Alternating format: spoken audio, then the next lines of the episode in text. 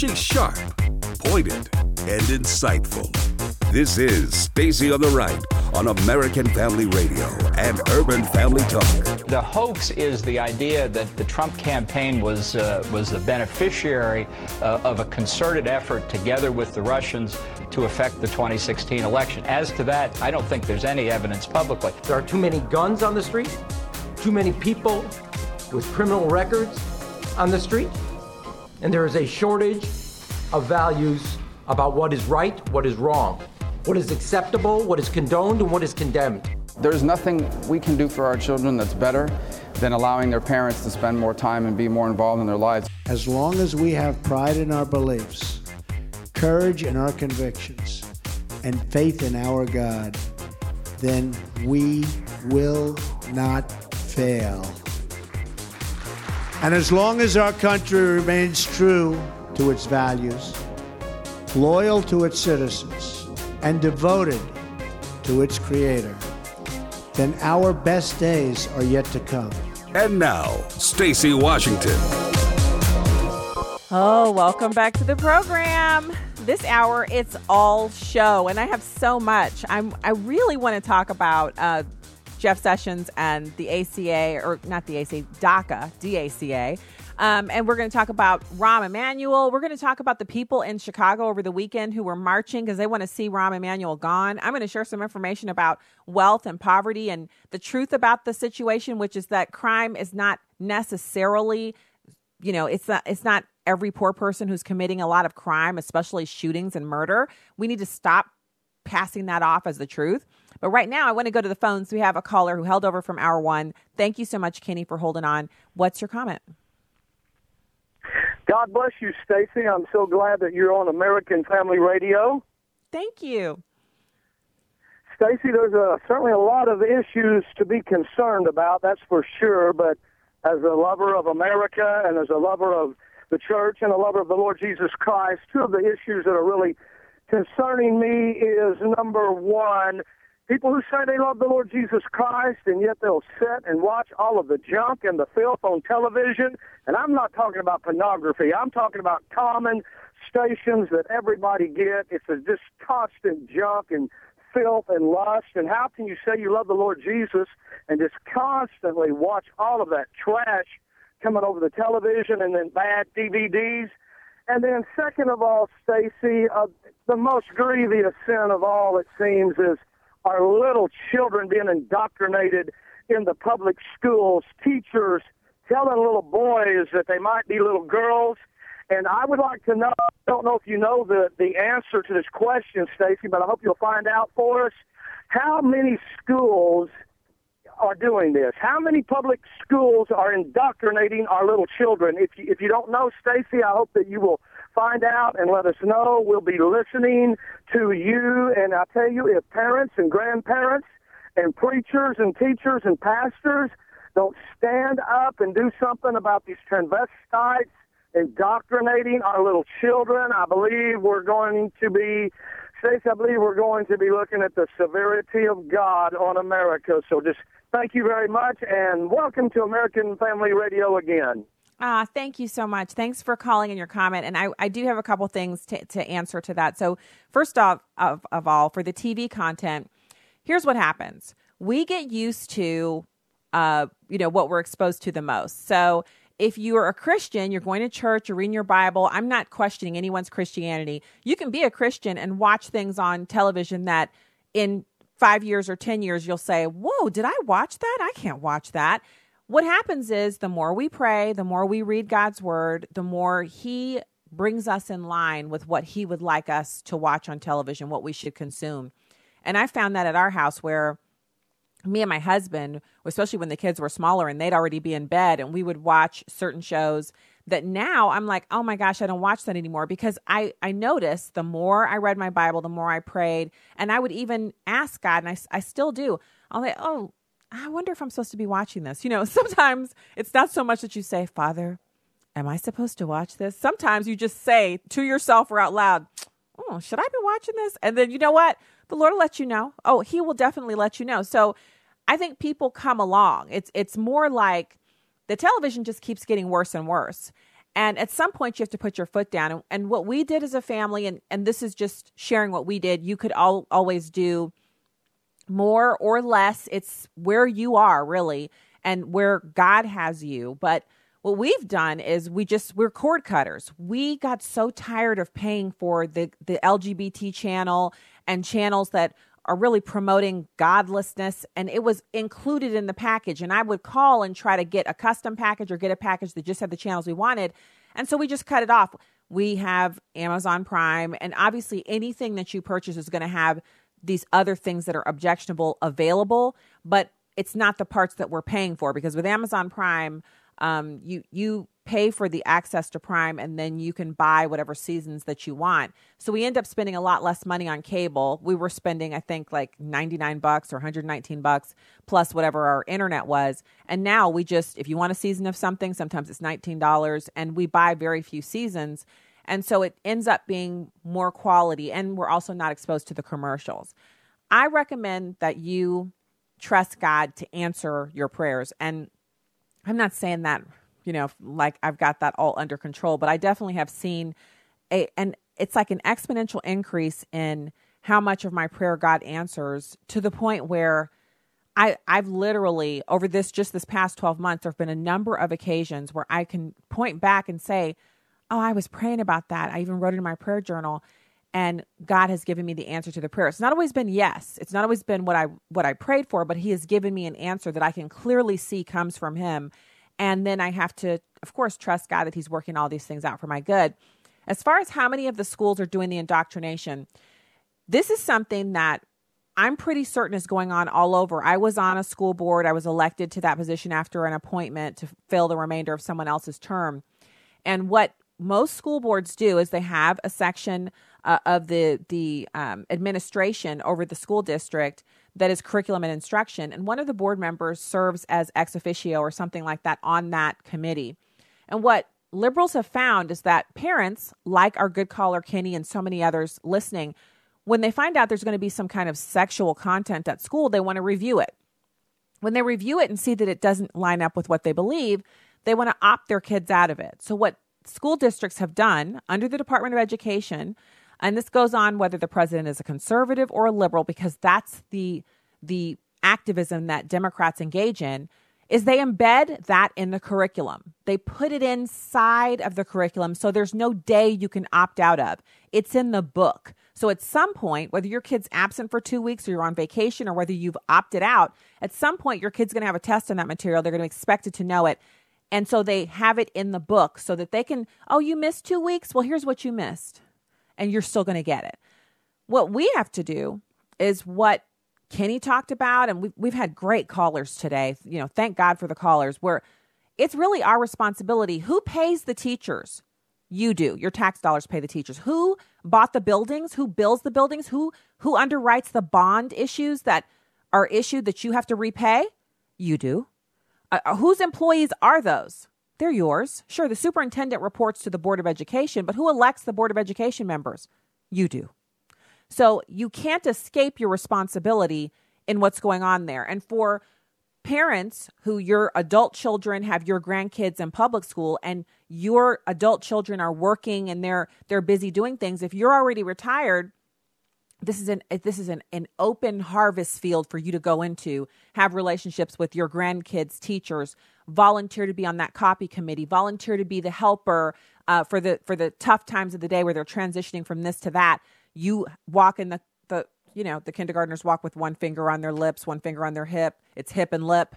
I, I remember all this stuff because i did all of it. I i worked in our kids school so much that new parents always thought I was a teacher. And I'm like, oh my goodness, I'm not a teacher here. I just volunteer. I did that because, first of all, the, the teachers appreciate the help. Second of all, it gave me a relationship with them so that when these things would come up, instead of them seeing me as some crazy right winger, which at the time being of the permanent tan, nobody knew I was a Republican. Nobody knew I was a Christian conservative, other than they knew we went to church and that I would say, "Oh, that's such a blessing," or "I'll pray for you know you do uh, that type of stuff." But other than that, they didn't see me as someone who was a threat. It was more like she's always here volunteering, and we can always trust her to come on the field trips with us. She brings in the cupcakes, or you know, she does the kindergarten social, and it was that way, that working with them, that enabled me to say, are we sure we want to expose the kids to this? And and the teachers would say right off the bat, well, this is what I received from curriculum and instruction. And then I would get a few other parents and we get on the phone and call over. And the interaction with the people at the office, the administrative office, is what ended up getting me the opportunity to work on the strategic plan that then enabled me to know board members who then chose me to serve that appointment. And then I really got to know what the school districts are. So I would say, unfortunately, to answer Kenny's question in a very long and roundabout way, the answer is all of them, all of the public schools to a certain degree. I find the more rural schools kind of ditch that garbage and they just, they, it may be there, but they're not covering that because they know their parents are going to come in and raise Cain.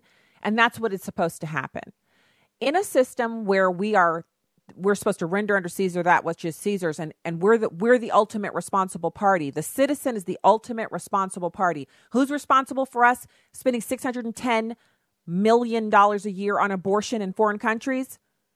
We are. Who's responsible for five hundred and fifty-eight million dollars going to Planned Parenthood every year? We are. Why? Because we vote for the representatives who go there and authorize those transactions. Who's responsible for this curriculum being in our kids' schools? Everyone who pays taxes for those schools.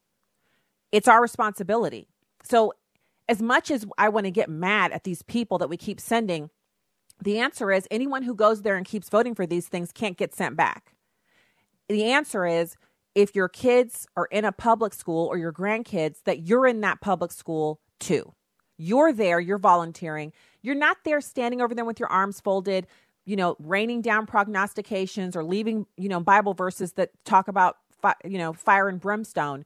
You're there volunteering, you're creating those relationships. And when those school board meetings happen, one of the things I noticed about being on school board was that so few people attend our meetings. But the ones who did, oh, we would listen to them because they were the ones who had an email list and they would report back verbatim, word for word, whatever we said during the school board meeting to hundreds of people who would just read the email once once tw- or twice a month. We met twice a month.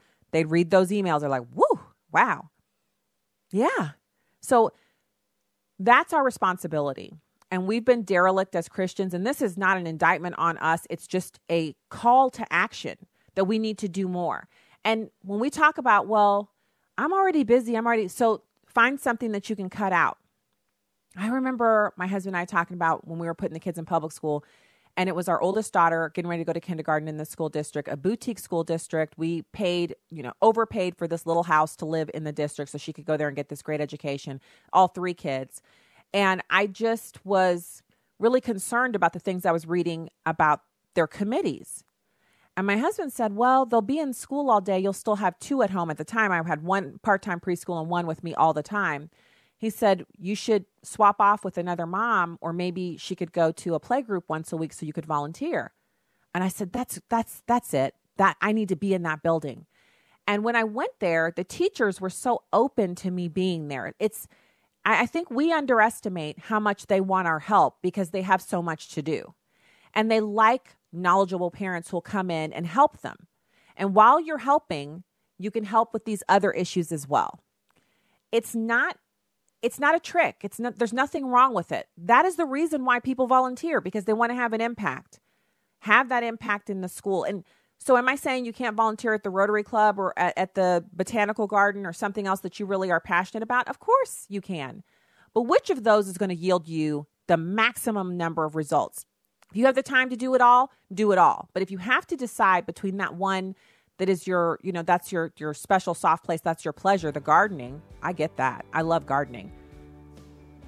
But would I rather have spent the years that I spent thousands of hours in our kids' school district gardening? I still got to garden. I just didn't, didn't get to be at the botanical garden or in their classroom. I don't regret a minute of that classroom time. And it's because I believe I had an impact there. And you can too. We need each other to do this work. We need that's why stuff's going crazy because we're not doing that. When we get back, we're going to get to some audio. We'll take a few more calls if you'd like. Thanks for being here today. Stacy on the right here on American Family Radio and Urban Family Talk. Go to truthforyouth.com and get your free Bible and bracelet.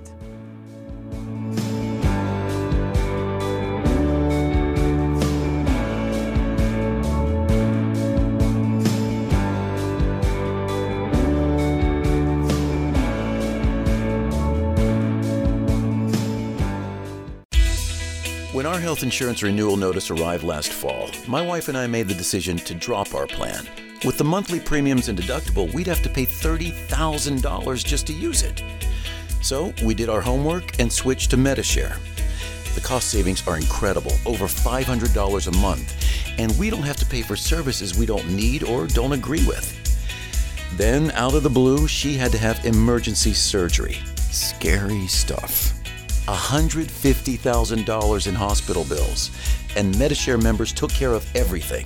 All we paid was our small portion. I'm a doctor who's been in healthcare for 20 years, and this is one of the most impressive programs I've ever seen. Thank God she's fully recovered, and now we're telling everyone about Medi-Share. Call 855 Psalm 23 to find out how much you can save on your healthcare. Medi-Share. Call 855 Psalm 23. That's 855 Psalm 23. Up next, Carol Swain with two minutes to think about it. From poverty to professor, from GED to PhD, a bold Christian speaking truth to power. Here's Carol with today's two minutes. Hello, folks. Do you trust God to get you where you think you need to be in life? Or do you feel you have to make things happen for yourself? As a mover and shaker, I have spent a good portion of my years trying to get myself where I thought I needed to be. Along the way, I learned some truisms. The harder I strive towards a goal, the further it seems to slip away. When I relax and allow God to direct my path without any unnecessary interference from me, I see tremendous breakthroughs. God makes things happen that I could have never orchestrated. We know from Revelation 3 7 through 8 that the doors he opens no man can close, and the doors he closes no man can open. I've learned to pray, prayerfully set my goals, and watch for what God is doing. The hardest thing I have to contend with is not trying to help him do what I think he ought to be doing in my life. Trust me, God doesn't need us out front navigating the ship. Proverbs 3 5 through 6 says, Trust in the Lord with all thine heart, and lean not to thine own understanding. In all thy ways acknowledge him, and he shall direct thy paths. He also tells us not to be wise in our own eyes. In other words, we're really not as clever as we think we are. We thrive and we grow when we have a healthy trust and a reverent fear of the Lord. To learn more about Carol and the Carol Swain Foundation, visit carolmswain.net and make sure you follow her on Facebook at Professor Carol M. Swain and on Twitter at Carol M. Swain.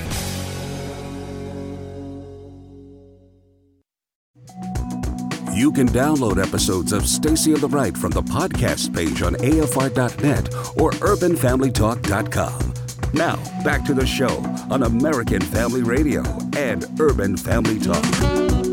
This march together because in Chicago there's too much bloodshed in the African American community. Do you think Mayor Rahm Emanuel has failed Chicago? Well, Rahm Emanuel, first of all, is a con man. His whole job is to keep black folks divided. No, he doesn't care about anybody but the people in his neighborhood and his family. City's in financial calamity. Uh, you know, the, the, the organization in the city of Chicago is just complete disarray. No matter which which angle you want to audit or look at, Chicago is a complete mess. So you say that he cares more about the illegal immigrants that are in the city than the African Americans. Exactly, I said exactly that. He cares more about non-citizens, African Americans. We're citizens, and our ancestors built this country. He got some good things, but I think he don't step up and come to the people where the crime is. You know what I'm saying? The crime is on the south side and the west side. We have to make sure that President Trump recognized that not everyone believes that um, Chicago is a, a Trump-free zone. If he's serious about helping the people in Chicago, especially on the west side of Chicago, I accept his help. We can't turn any help away. We have to make sure that people understand that criminals cannot have their way with our streets. We have to protect our youth, we have to protect our seniors, and people have to have safe places to walk. And so, you know, one murder is too many. And so if Chicago Police Department and all the other law enforcements can't do it, we should seek other help. Wow. I okay, welcome back to the show. Stacy Washington host here. Stacy on the right. American Family Radio, Urban Family Talk. Wow. So this is this march that happened over the weekend, and it's in Chicago. And, you know, they have just an abysmal rate like 200 killings, a thousand shootings, and that's just like to this point during the year. So it's less than last year, but still like rates that make Honduras look like a vacation spot. And that's because they have the the huge city with, you know, 3 million plus odd people. Here in St. Louis where we have a much tinier city, we're number 1 per capita with I believe it's 62 per 100,000, so 62 murders per 100,000 people, which is again, Honduras looks like a vacation spot. Now we're talking about murders that happened in the city of St. Louis. Same thing with Chicago in the in the city of Chicago. So this isn't happening in the suburbs, and it is really you drill down and it's hot spots, certain areas where this stuff is happening. And and I have guilty of this as well. Sometimes we say, well, it has to do with poverty, and it does.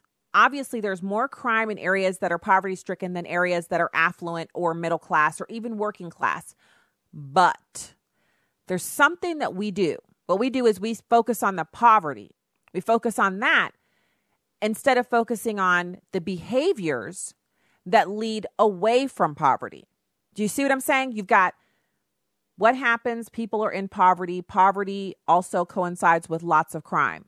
And then we kind of connect those together and we say, well, we need to make sure people aren't poor. So, it, with that thought process, we need only dump a bunch of money on top of the people and everything will be fine, right?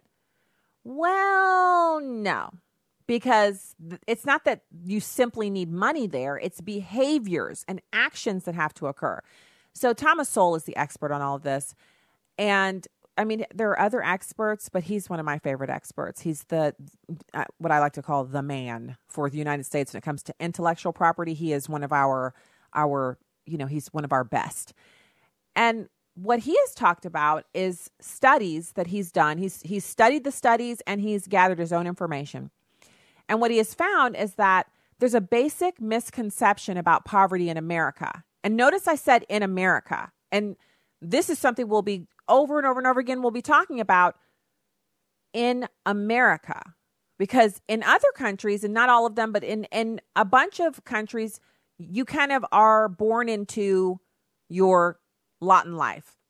And there's a very teensy little sliver of chance that you'll ever rise above it you could definitely slide out of it, but for the most part, you're born into your strata.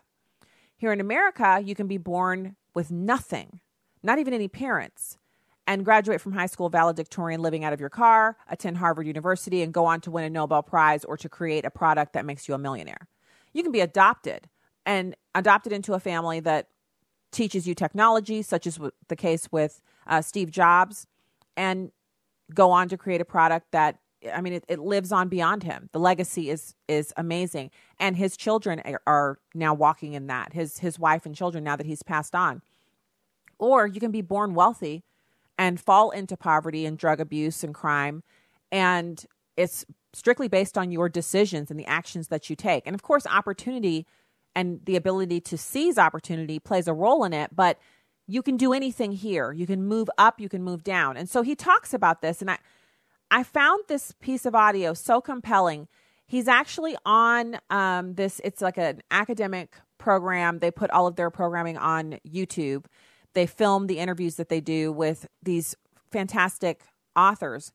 And the book that he's talking about is called uh, Basic Economics. It's a book that Thomas Sowell wrote decades ago, I believe, but it's so good that it's now used as a textbook in colleges across the country. I've read the book. It's fantastic. If you if you want to understand America, you should read Basic Economics by Thomas Sowell. Anyway, this audio clip is him talking about this basic misconception. Inequality within the United States, basic economics, again, I'm quoting you, Tom. Although people in, t- in the top income brackets and the bottom income brackets, the rich and the poor, as they are often called, may be discussed as if they were different classes of people, Often they are, in fact, the same people at different stages of their lives. Close quote. Yes. So, getting worked up about income inequality is pointless, ill informed? But, uh, yes, uh, and sometimes it's simply a propaganda trick, depending on who's doing it. I, I read Piketty's uh, stuff, Piketty, uh, Thomas Piketty, the French economist, who Yeah. published a book this year called Capitalism. Right, and he's a, a star around the world for doing so. And he talks about how the top 10% are separate from the rest of us and they are able to do all sorts of nefarious things. And then uh, since then, I've gone and done a little research, and it turns out that 56% of all American households will be in the top 10% at some point or other in their lives, usually when they're older. Wow. Over half. And over if half. it- Over half will be in the top. All right. Yes, uh, uh, uh, and, and and actually, and when you get down to the top one percent, it's even more uh, incredible. Uh, of all the people in the top one percent uh, uh, in the course of a decade, uh, the majority, the great majority, are there one year.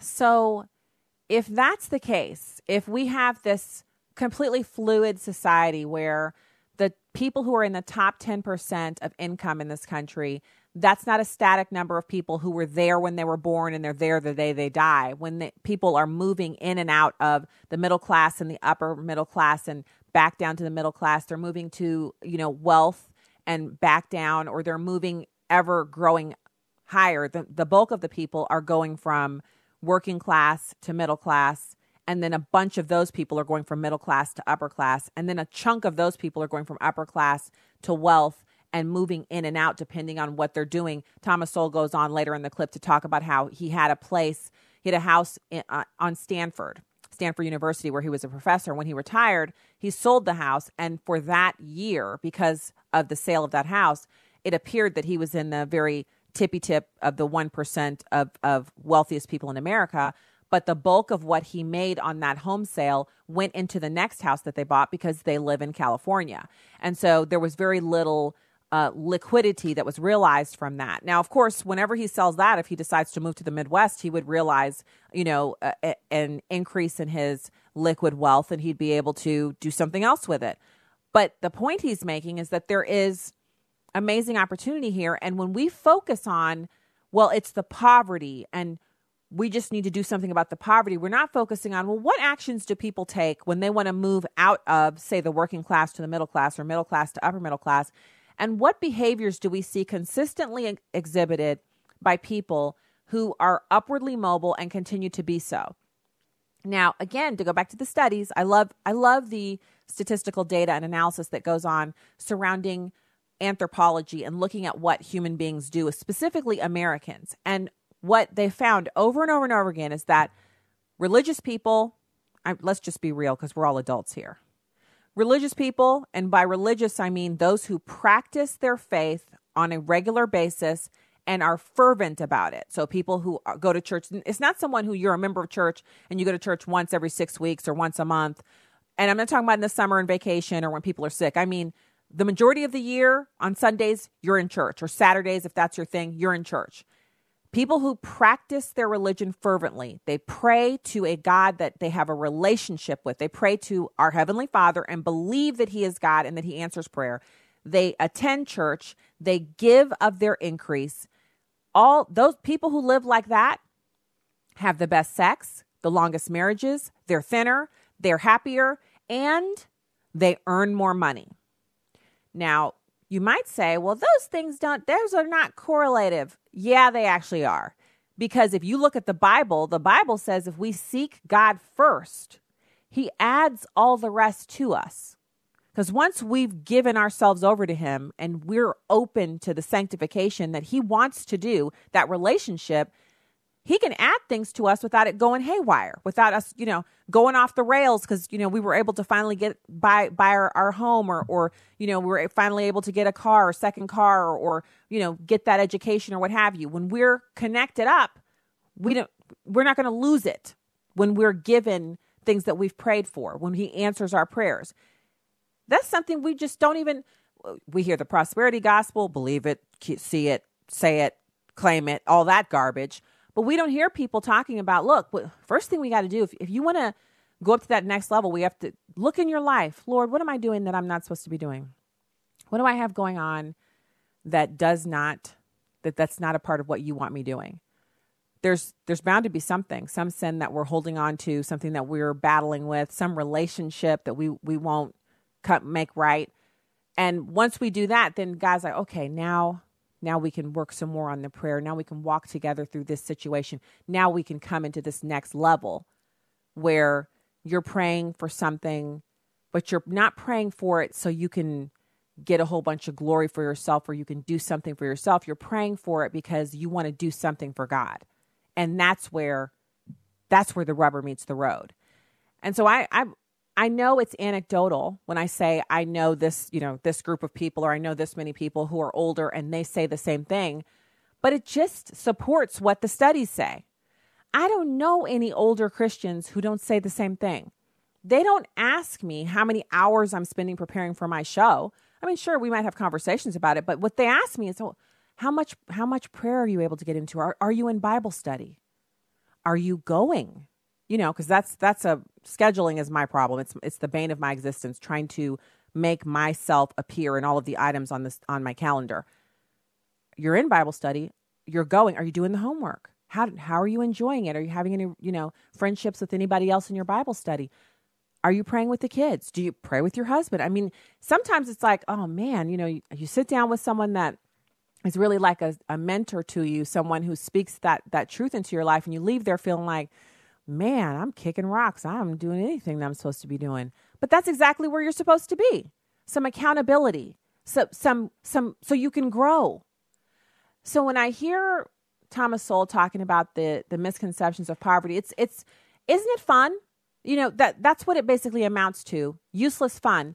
When we sit around and listen to people on CNN and MSNBC talk about, "Oh, there's income inequality." Well, of course there is, because there's inequality in the amount of work people are doing. There's inequality in good decision making. It hurts to say, it hurts to hear. Have you ever been in that situation where you say, "Wow, I really wish I could do X."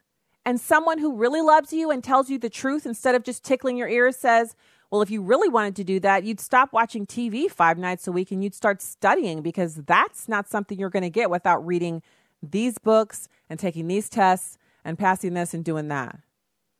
Oh, oh, sorry. You know, you either stop wishing for stuff out loud or put your wishes aside and start acting like you really want that thing.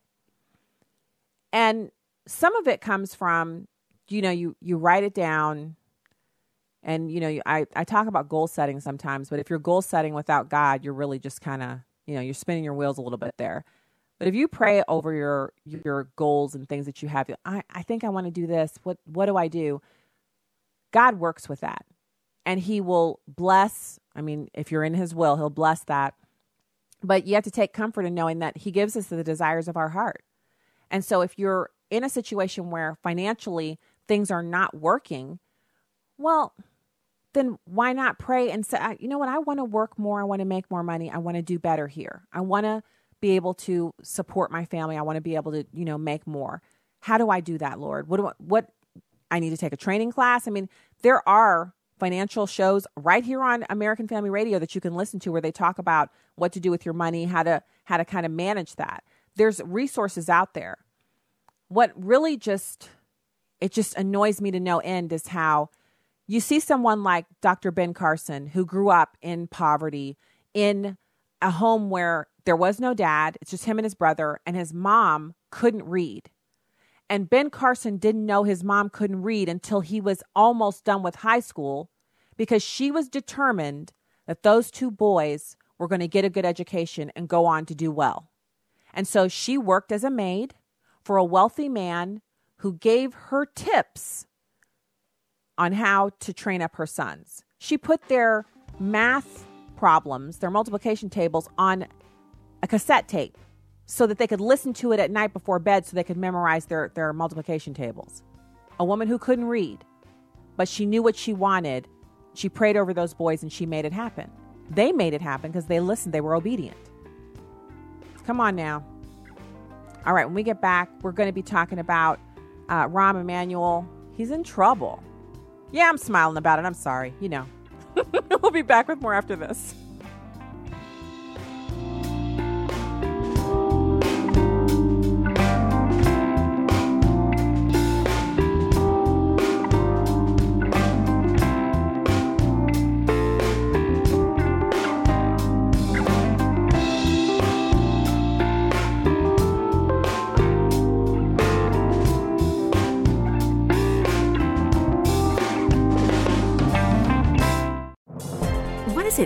To live an uncommon life? Here's former Super Bowl winning coach Tony Dungy with today's uncommon moment.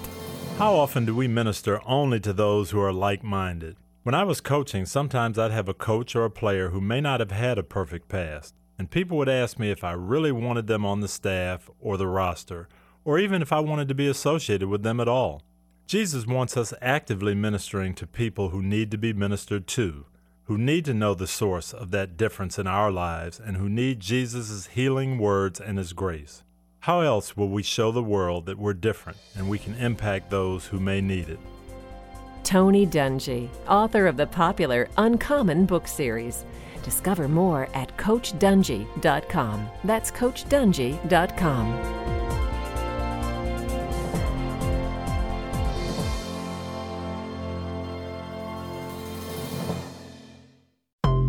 This is just a minute with Stacy Washington. There's an unprecedented level of animus on display between the President of the United States and mainstream media personalities. Print journalism is rife with personal attacks on the president, his staffers, and his family.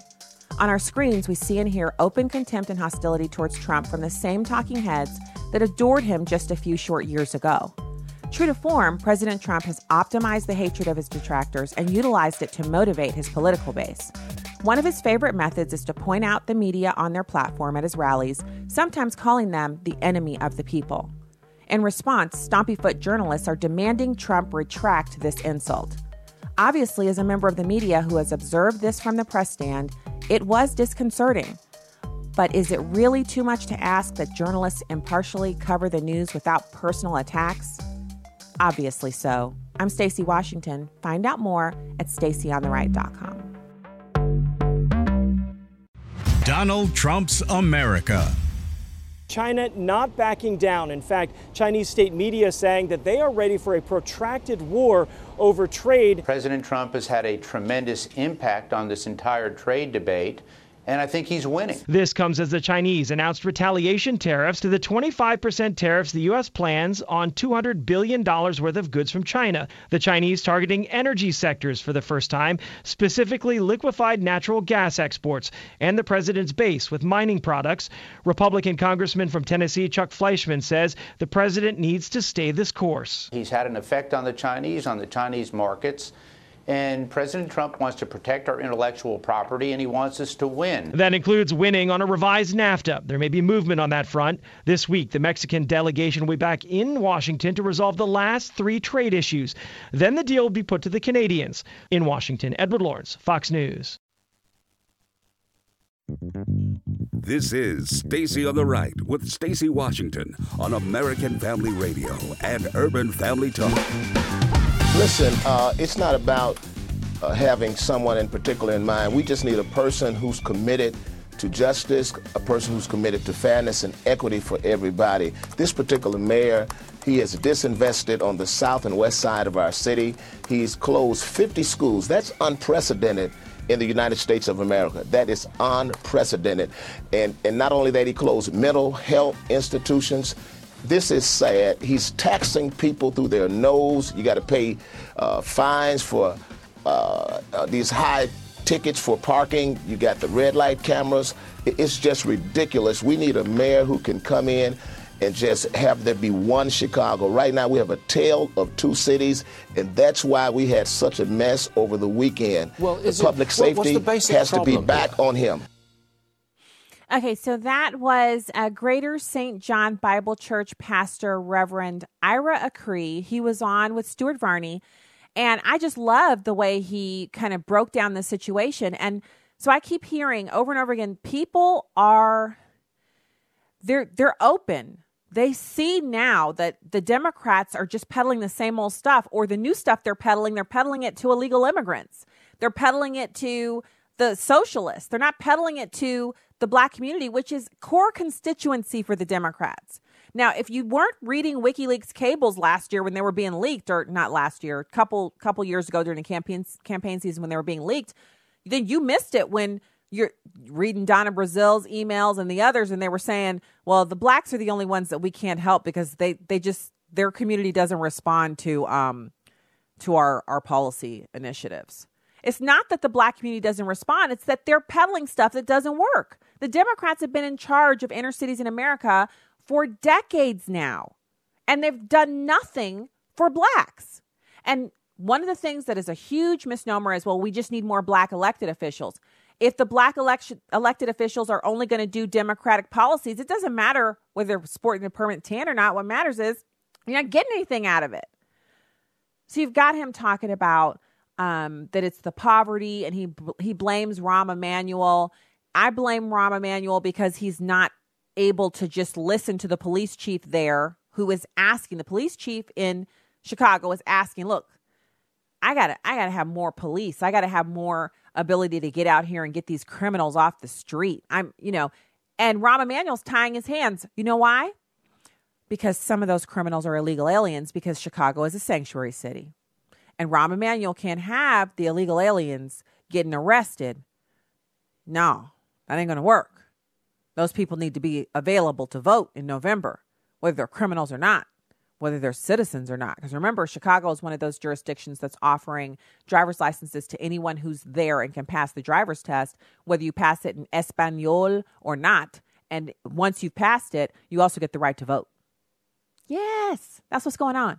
So no wonder black people are mad and they're talking about look, whoever is going to bring some change that's positive, some some arresting the bad guys, getting rid of all that's who we're going to listen to, which means opening wide open for Republicans, conservatives, Donald Trump to come in there and do something amazing, hopefully, that can start that because it doesn't change overnight, but it can change. And these people, once you're willing, once you realize I, I'm, I've been doing this, I've been voting for these Democrats for I don't know how long, and now I'm ready to change. Woo, there's some synergy in that.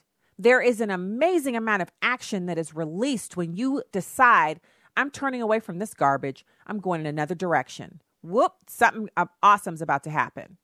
I just hope those people who were marching and saying those amazing things to the cameras and to the interviewers are willing to do that same thing when it comes time to vote. Now, I want to pivot over to uh, CNN's legal analyst dashing the panel's collusion narrative.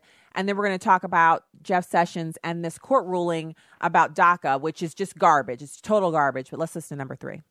I think there's actually a fairly good argument that it's not illegal, that information would not be considered by the courts to be a thing of value, largely because of the First Amendment. Once you start saying that, uh, that us talking to each other constitutes a thing of value, it winds up being a slippery slope. And then the other thing the president points out, actually fairly, is that if information is a thing of value, well, then what about the information that came from Russian nationals? To the Clinton campaign and the DNC through Steele, and that and that's a fair point uh, also. Uh, you know, eh, dealing in information, just finding out if someone who you're running against has some dirt in their past that can be used. That's called opposition research. It doesn't turn into collusion until you say, uh, "Let's do a crime with that information." So even the CNN analysts saw through that. Now let's talk about this this DACA ruling. So and I want to give a programming note. Um, people are asking what book was it, and I can't wait to share this one with you guys, but not not right now. Not right now. People were asking about this book, Growing in Prayer. It's called Growing in Prayer. It's by Pastor Mike Bickle. He's the pastor of the International House of Prayer in Kansas City. He's been to our church many, many times and preached right from the pulpit. And once he came and he talked about this book, and then our pastor did a six week study in the fall on the first part of the book, and then we did the remainder of the book um, in six weeks in the spring, and we did it as a family. And I also did it in Bible study at church. So it was just like, oh, there's some like little gnat in here that's just like driving me crazy. And I, I honestly, guys, I thought I knew so much about praying, and then I read this book. So it's not a replacement for the Bible, but it is a book that if you you know, we, there's always those little memes that people post. You know, the devil shakes in his boots when my feet hit the floor because he knows I'm going to be praying in a minute. You know, the, the, that type of stuff. You want to see some amazing movement in your prayer life, then you got to get this book. And I get nothing from talking about this book. I, I haven't even met Mr. Bickle. He's preached at our church. I don't know how many times, but I've never stayed after and met him or anything. We just bought the book and we just did the study, and it has blessed me so much. And that's why I talk about it because I don't need to get anything from it. I've already gotten something amazing from this book. Uh, and, and I encourage you. And so it looks kind of like it looks a little bit on the thick side, but I, I'm telling you, it's so easy to read. And it's one of those ones where you're going to read a chapter and then you're going to be like, mm, you're going to think about that some and you'll be praying and trying to you'll be like let me let me do that let me do that and then you have to go back to it and that's why mine looks like this. And we have more than one copy at our house. So um yeah you you're to want that if if you're interested in that. You can find on amazon barnes and nobles. All the major booksellers have it. You could probably even pick it up at walmart. I'm not i'm not sure. I've never seen it there but it's it's everywhere. Um so sessions is standing strong in his defense of terminating daca. So first of all let's get facts out. The president didn't terminate DACA. DACA had an expiration date of March of 2018. Without reauthorization or reinstitution by a new executive order extending it, it expired. The reason it had an expiration date is because President Obama thought he would be able to get some form of immigration reform done before his eight years were up. He wasn't able to do it. That is why DACA expired. What this judge is saying is that, and he's a U.S. District Court judge. Like, how does a U.S. District Court usurp the executive branch of the United States government and the President of the United States, who is the commander in chief of the U.S. military and the head of our country? Anyway, this U.S. District Court judge says he is fully reinstating DACA. Now, Sessions blasted the decision. He issued a statement saying that Obama actually violated its duty to enforce our immigration laws by directing and implementing a categorical, multi pronged, non enforcement immigration policy for a massive group of illegal aliens. End quote.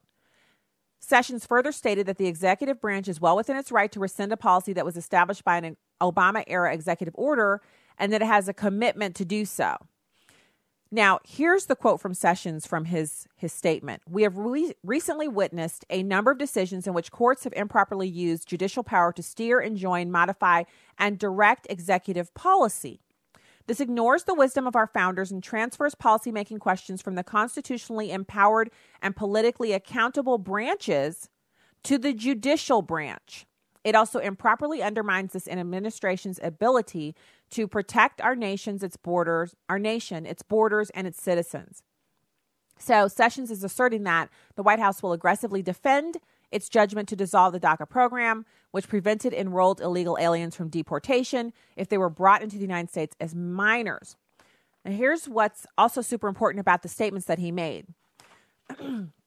so, it's not been widely reported in the media, but in one of the decisions about immigration that recently was issued from the Supreme Court of the United States, Justice Clarence Thomas, in his opinion, he wrote, uh, you know, an additional section of an opinion himself, which is a part of the record, where he talked about the possibility that the Supreme Court of the United States would ha- basically be forced to rule on an immigration issue to smack down the lower courts because they saw an excessive amount of rulings coming out of lower courts meant to usurp the power of the executive branch and that those courts are really only meant to rule on whether or not there's precedent to permit something or if it has to be struck down.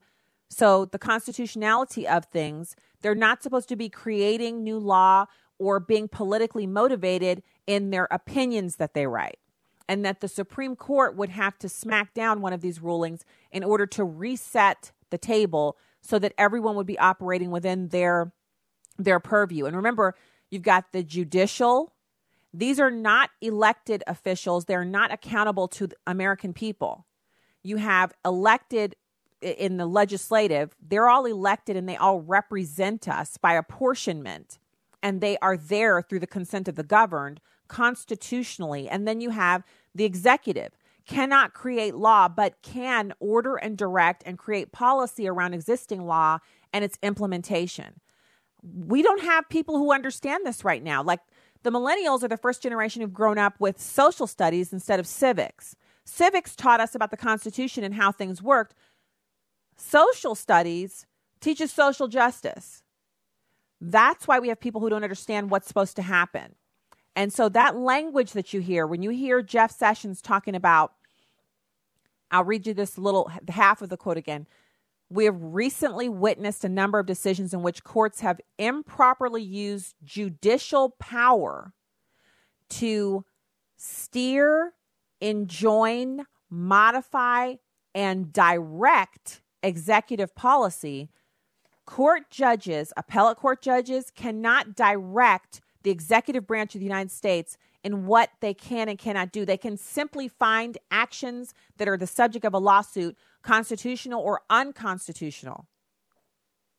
So it's an interesting, very interesting um, uh, statement that he issued there, and, and I think that's fantastic. Um, okay, so we have time for maybe one quick call. If you'd like to call in, 866 963 2037. I'm going to close out the show with some information on, if you're just tuning in, welcome in. Stacy Washington. Uh, really glad to be with you today. Um, it's Truth for Youth Week. And I just, I got to say, when I opened up my mailbox and I saw this from Mr. Riley over at AFR, and I was like, oh my goodness, it's my copy. And I knew we were doing Truth for Youth Week, and I've gotten a couple emails, but I wasn't expecting to like the book as much as I did. And I wasn't expecting for it to have manga in it or for our, you know, for the kids to be like, yeah, that's actually pretty cool, mom. You know how hard it is to get a teenager to say something's cool. And so then on top of that, when we spoke to Tim Todd yesterday on the show, I mean, I didn't think he'd be bad, but he was actually outstanding, really passionate about this. And the fact is, you get the free copy, you get one copy of the book for free along with this bracelet. That's yours. All you got to do is call the number 800 733 4737 or go to truthforyouth.com. This is yours. You don't even have to do anything but just call, give your information. Boom, bam, it's yours in the mail. But if you have a youth group, VBS, Bible study group, eh, or you're you just want to have some on hand for when your teenagers have their gaming night, check my Instagram for what that looks like over here. When all of the kids bring over television screens, which are their monitors, desktop computers, Xboxes, and they drink Sprite and root beer all like it's just crazy. All the boys come over and they spend the night and they do this. And so if you have any boys in amongst the group of your kids who do that or any of the girls for the sleepover, they're coming over for a pool party, whatever, they don't have uh, any experience with Christianity, you can just say, "Oh, wow, I, you know, I made you guys all gift baggies." Which don't we all love doing that for when our kids' friends come over? You want to send them home with something, and the gift baggie can have this and this in it, and it's a manga comic, which is fascinating and it's really good stuff in here. Like these are not poorly done. You know how sometimes when there's a message in it, you read it and you're like, man, this is kind of like wah wah. This is not like that. These are great. So you can have this. Um, and you can give them as gifts. You can have a couple at home, four or five at home. And if your kid wants to take one to school and pass out, remember that's their right to do as a citizen of this country, as long as it's not during curriculum time. Come on, there's no losing with this. So truthforyouth.com or 800 733 4737 and that's only that live line is live for another half an hour. It's 8 to 4:30 every day Central Time. Okay, that's the show. Yesterday, did you guys catch me say we'll be right back after this and it was the end of the show? When I heard the music, I was like, "Oh wait, the show's over." so it's totally over. I'll be back with you tomorrow. Find me online at stacyontheright.com or on Instagram and Twitter, same same old stuff. And God bless you. Have a great night.